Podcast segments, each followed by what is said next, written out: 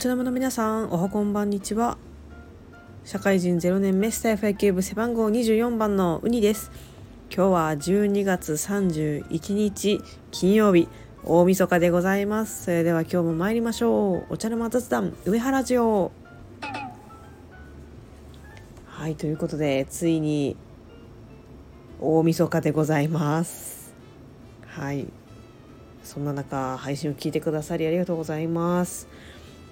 えー、ただいまですね私は12月28日から1月3日まで毎日更新毎日配信頑張っております、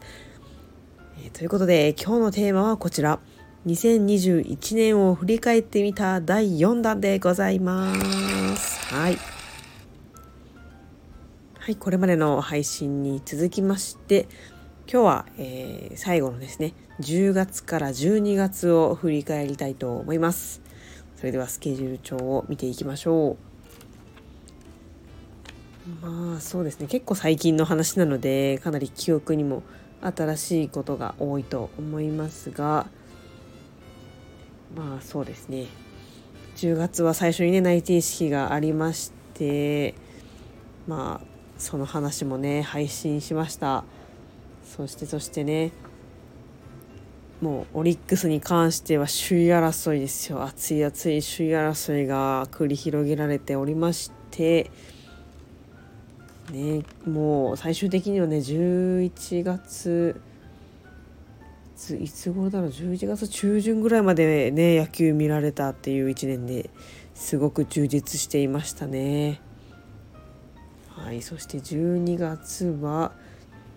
はい、結構早めにねお家探しを始めまして東京に行ったりもしました。久々の東京でねやっぱりまあ人が多いなとは思ったんですけど、まあ、ご飯屋さんとかたくさんあって、えー、すごく楽しみになりました。はいそんなこんなで、えー、この10月から12月で一番印象に残っているエピソードはこちら。はい言うまでもなく10月27日のオリックス・バファローズリーグ優勝でございます。はい。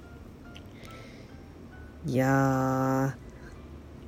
もうね、あの、実質生まれて初めてなので、これを何と表現したらいいのかわからないんですけど、もう、悲願と言いましょうか、もうなんか、優勝するってこんな感じなんだなっていう初めてこう優勝の景色を見させてもらったそんな、えー、1年でございました結構ねそのおかげもあってその後にあった大学の友達とかからもねオリックスおめでとうみたいな感じで言っていただいて、えー、オリックスファンであることを覚えてくださっている方も多くて非常にそちらも嬉しく思いました。はいまあ、あと一歩のところで日本一には届かなかったのでこれはぜひ来年楽しみにしたいと思います。ということで、えー、こうしてね2021年を振り返ってきましたがまあそうですねスタイフを始めたっていうのも結構私の中で大きな出来事でして、まあ、こうしてスタイフ野球部として皆様と、えー、交流ができているっていうのもとてもいい縁に恵まれたなと思いますし今年もとても楽しい一年でございました。はい皆様はどんな一年だったでしょうか。それでは、えー、今年も配信を聞いてくださりありがとうございました。では来年もよろしくお願いいたします。まあ、早速ですが、また明日の配信でお会いいたしましょう。それでは、さようなら。良いお年を。